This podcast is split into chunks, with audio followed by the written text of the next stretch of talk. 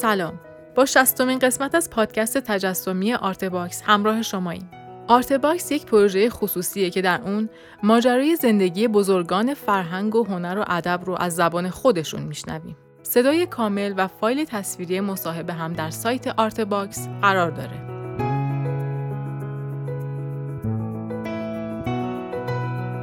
پادکست قسمت چهارم و آخرین قسمت از صحبت‌های غلام حسین نامیه که درباره گروه هنری آزاد با ما صحبت می‌کنه. ازتون دعوت می‌کنم تا با هم بخش دیگه ای از این تاریخ شفاهی رو بشنویم.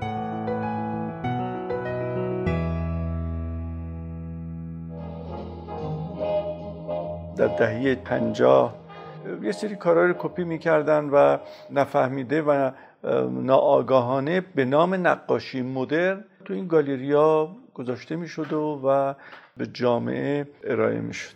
یه روزی ما در گالری مس که متعلق بود به آقای عبدالرضا دریابگی دوست عزیز ما بود نقاش خوبی بود.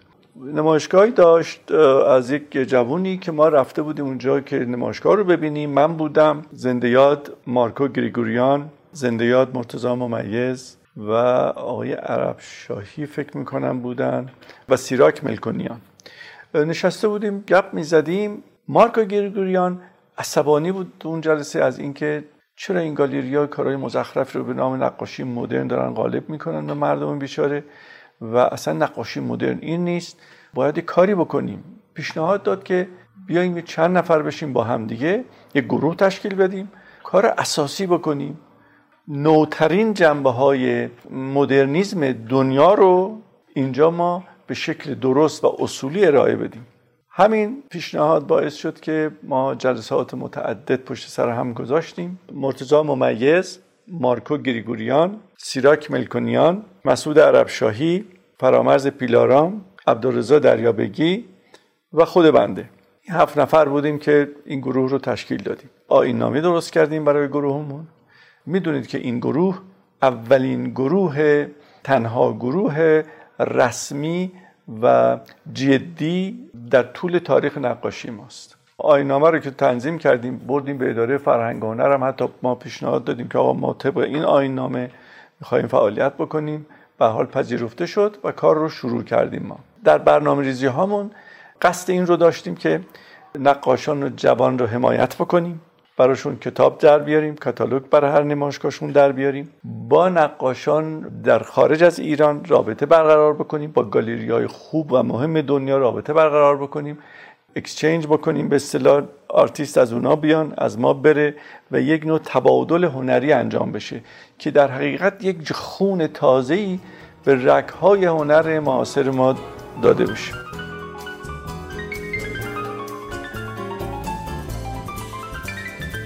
ما اولین نمایشگاهمون در حقیقت مصادف شد با نمایشگاه بین المللی هنر در اونجا گالیری های فرانسه به اضافه گالیری های ایران با همدیگه مشارکت کردند و یک نمایشگاه بسیار بزرگی رو ترتیب دادن که گالیری های فرانسوی هنرمندان بسیار بسیار خوب فرانسه رو آوردن.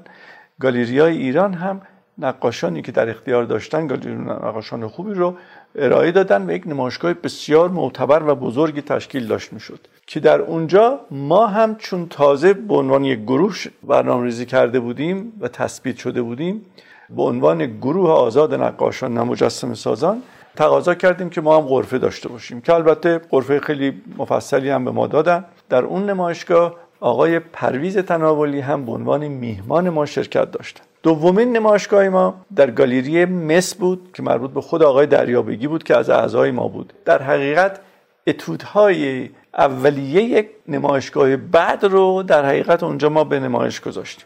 سومین نمایشگاه ما که در حقیقت آغاز یک جریان خیلی مهم در نقاشی معاصر ما شد به نام conceptual art.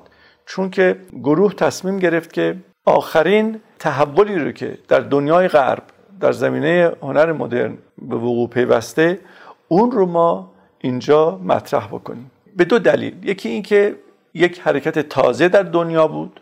دومین دلیلش این بود که چون conceptual art در حقیقت بر مبنای معناگرایی در هنر هست و در حقیقت به معنا و مفهوم بیشتر از خود ماده کار اهمیت میده و ما چون در اینجا با یک مدرنیزم مبتذل بدون محتوا و معنا روبرو بودیم ترجیح دادیم که conceptual art رو مطرح بکنیم که در حقیقت همش معنا بود. یعنی در حقیقت هر کاری که ما می‌کردیم هدف اولیه بیان معنا و مفاهیم بود که بایستی ارائه می‌شد.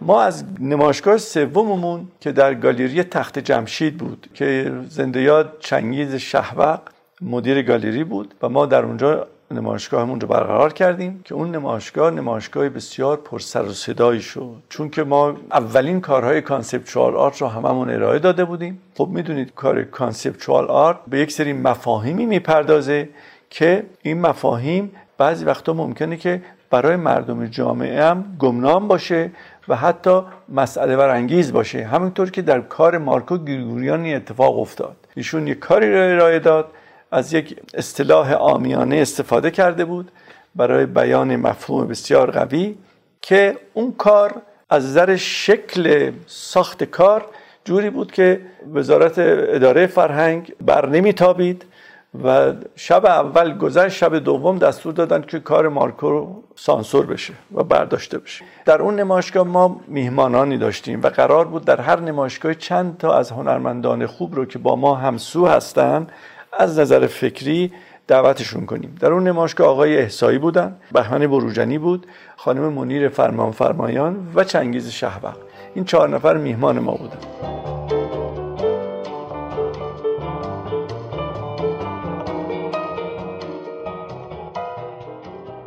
نمایشگاه چهارم ما در انجمن ایران امریکا بود به نام گنج و گستره یک. گنج یعنی حجم گستره یعنی سطح. حجم و سطح شماره یک. که اوج خلاقیت گروه در این نمایشگاه بود که کارها بسیار بسیار پیشرفته و بحثانگیز و تاثیرگذار به طوری که نامه های بسیار فراوانی از تمام شهرستان های ایران از خود تهران از مکزیک از چکسلواکی از اروپا ما نامه هایی داشتیم چون صدای ما رفته بود به بیرون از مرزها که می‌خواستن که با ما همکاری بکنن به عنوان میهمان ما شرکت بکنن. نمایشگاه چهارم ما که در انجمن ایران امریکا بود نمایشگاه پنجم ما در گالری سامان بود به عنوان گنج و گستره دو که در اونجا هم باز مسئله conceptual art مطرح بود. اتفاقات جالبی هم در این نمایشگاه می افتاد از جمله در نمایشگاه پنجم ما که این به عنوان یک اتفاق بسیار تاریخی است که بایستی من بگم.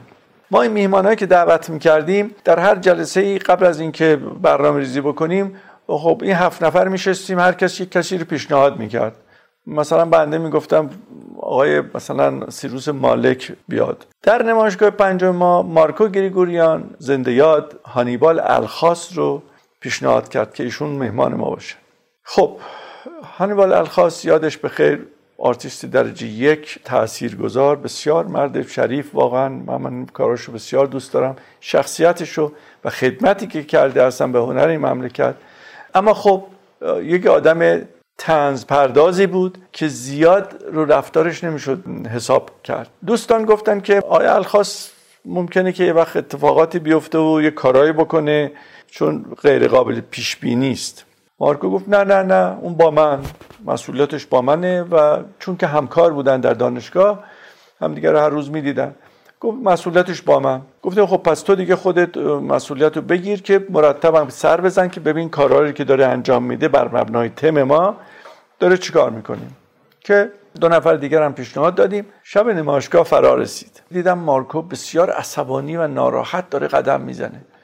سلام کردم و گفتم چی شده مارکو جان؟ با عصبانیت به من گفت برو ببین اونجا ببین چی شده. من اون گوشه بیرون از گالری دیدم که یه مش آجر و گچ خورده ریخته اونجا یه بیل افتاده اونجا و گفتم چی داستان؟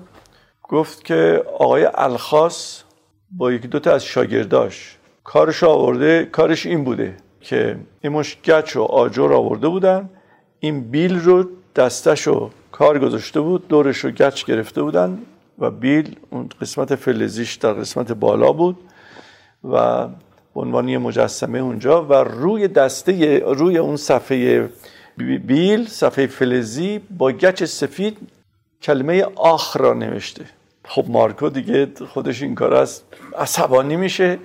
دیگه فکر می‌کنه که آقای الخاص خلاصه این بیل و این آخ رو تحویل گروه داده. و ناراحت میشه و می‌زنه خراب می‌کنه و من رو میرزه دور و عصبانی و ناراحت که من کمی آرومش کردم و به حال گذشت. ما دیگه حرفی نزدیم. اما فردا صبح مارکو گریگوریان حالا این رو خود مارکو داره برای ما تعریف می‌کنه. میگه صبح من رفتم اول وقت دانشگاه دانشگاه دانشگاه زیبا. دیدم اون ته پیلوتی های دانشگاه الخاص با 7 تا از بچه ها شاگردا وایسادن و حرف می‌زنن و میخندن و شلوغ می‌کنن. گفت من رفتم جلو. الخاص منو دید. دست کن داد. بلند گفت مارکو جان چطوری؟ من حرف نزدم رفتم جلو. رفتم جلو اون هی گفت چطوری؟ من رفتم جلو. خلاصه دو تا کشیده محکم تو گوش الخاص دادم که دیگه شلوغ شد و بچه ها گرفتن و داستان خلاصه یک هفته طول کشید تا با رئیس دانشکده و اینا آشتی کردند و عصبانی میشه مارکو این کار می‌کنه. که البته ما بعدها دوست عزیز خودمون رو مارکو رو یه مقداری سرزنش کردیم که نباید این کار رو می‌کردی. برای اینکه ما کارمون conceptual art بود و هر آرتیستی حق داره هر concept ی رو هر معنا و مفهومی رو حتی اگر بدترین کار باشه. خود شما مارکوی عزیز اون کاری رو که سانسور شد اون کار دیگه کمتر از اون نبود. شما خودت هم یک دونه اصطلاح آمیانه ای که کمی هم ادبی بود گرفته بودی ساخته بودی. از یک علک استفاده کرده بود و یک مدفوعی که روش بود که یک اصطلاحیه که فلان کردی به علک. این رو گرفته بود و ساخته بود و کار بسیار قشنگی بود از نظر تجسمی. گفتم خب بابی خودت هم کردی ایشون هم کرده نبایستی این رفتار می‌کردی. البته خود مارکو هم بعدا قبول کرده بود که کمی عصبانی شده چون مارکو بسیار شریف بود بسیار انسان بود و خب چون مسئولیت قبول کرده بود ناراحت شده بود.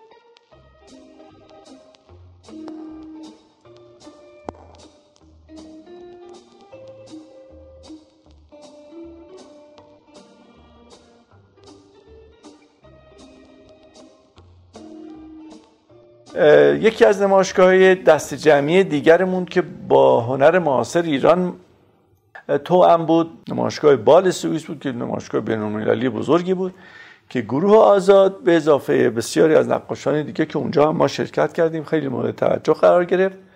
آخرین نمایشگاه ما واش آرت بود یعنی نمایشگاه بین‌المللی واشنگتن که قرار بود که فقط گروه آزاد نقاشان و مجسمه سازان کاراشون رو ببرن. اما ما ترجیح دادیم که یه 7 ده نفر دیگه از هنر معاصر نقاشان دیگه هم انتخاب بکنیم که اونها هم با ما کاراشون رو بیارن که فقط تنها ما نباشیم. چون حیف بود واقعا. نمایشگاه بسیار بسیار پرخاطره چشمگیر و اثرگذاری بود. مخصوصا در امریکا که اصلا باورشون نمی‌شد که هنرمندان ایرانی در این سطح کار دارن کار می‌کنن. خاطره ماندنی دیگری هم ما در اینجا داریم. مرتضای ممیز یکی از کارهای بسیار زیباش که در گالری در انجمن ایران امریکا هم داشت چاقوهایی بود که از سقف آویزان کرده بود. تمام سقف سالن با نخای محکمی چاقوهای بزرگ رو کاردای بزرگی رو که با هم رفته بودیم از سید اسماعیل خریده بودیم و اینا اینا رو آویزون کرده بود. یک فضای رعب انگیز وحشتناک که انسان احساس می‌کرد در زیر این هر آن این چاقوها داره رو سرش میاد. و چقدر معترض بود این اثر واقعا. این کار رو ما در واشنگتن هم انجام دادیم رو سقف. که در اونجا با نخای نایلونی محکم ما این چاقوها رو آویزون کرده بود. در شب افتتاح که بسیار شلوغ بود ما ناگهان دیدیم که یک مرد بلند قد امریکایی خیلی آراسته داره همینجور به طرف ما میاد و خون از سرش هم تاس بود و خون از اینجاش داشت میومد پایین. و نگو که پروژکتورهای بزرگی که گذاشته بودیم گرم کرده بود نایلونا شل شده بودن. و این یکی از این کاردا ناگهان میره رو سر این مرد و مجروح می‌کنه و خون جاری شده بود. که بلافاصله دیگه ما رسیدیم و به اورژانس بردیم و این مرد با روی خنده در حالی که خون از چهرهش میومد پایین ما را دلداری می‌داد می‌گفت ناراحت نشید. معنا و مفهوم کار شما بر من اثر کرد نشون داد خودشو. و چقدر زیبا بودیم برای من. هیچ وقت فراموش نمی‌کنم.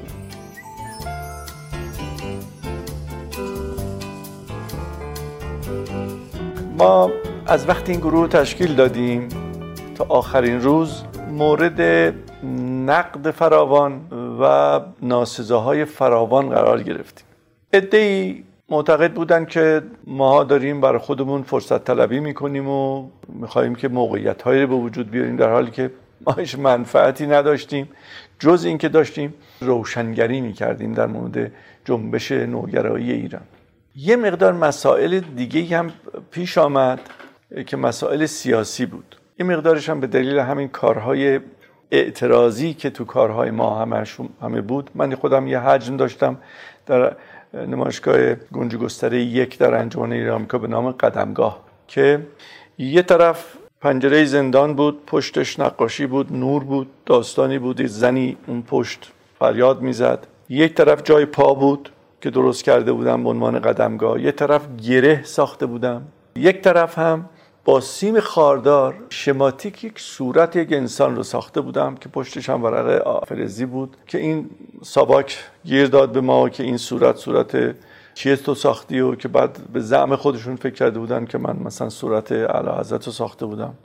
و به آقای مرتضی ممیز چاقوها رو گیر دادن. خب اینا مسائلی بود که کم کم کم کم کم کم اینا اون زیر داشت آتیش به پا می کرد برای ما. و بعضی از افراد گروه یه خورده نگران این قضایا شدن. ترجیح دادن که خودشونو بکشن کنار. که البته مرتضای ممیز که که از موثرترین افراد گروه ما بود سخنگوی گروه ما بود.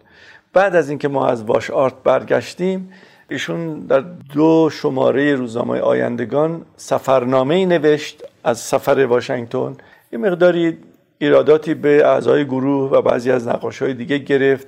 یه مقداری مسئله ایجاد کرد و بعدم خودش به دلایلی که چند تاش همینا بود که من گفتم کشید کنار.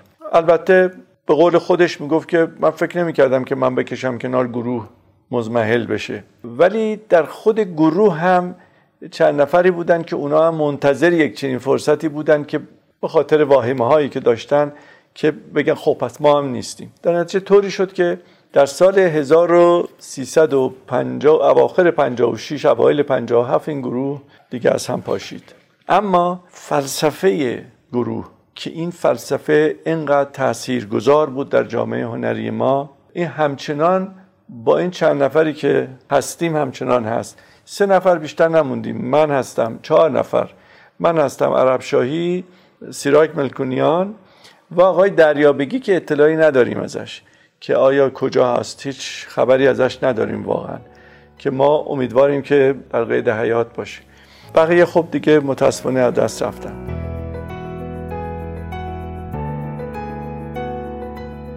ممنون از همراهیتون. اونچه که شنیدیم قسمت هشتم مصاحبه تصویری با غلام حسین نامی در سایت Artbox بود. تهیه کننده پروژه فخرالدین انوار همکاران این قسمت سروناز ذوالفقار، حسین سلامت و حسین راستی. تولید پادکست زهرا بلدی و پرهام وفایی. ضبط در استودیو پاییز. در اینجا این مجموعه چهار قسمتی به پایان می‌رسه. در قسمت 61 که هفته آینده منتشر میشه با سعید شهلاپور همراه میشیم. من آزاده نوزاد مقدم هستم و خوشحال میشم که Artbox رو به هنردوستان معرفی کنید.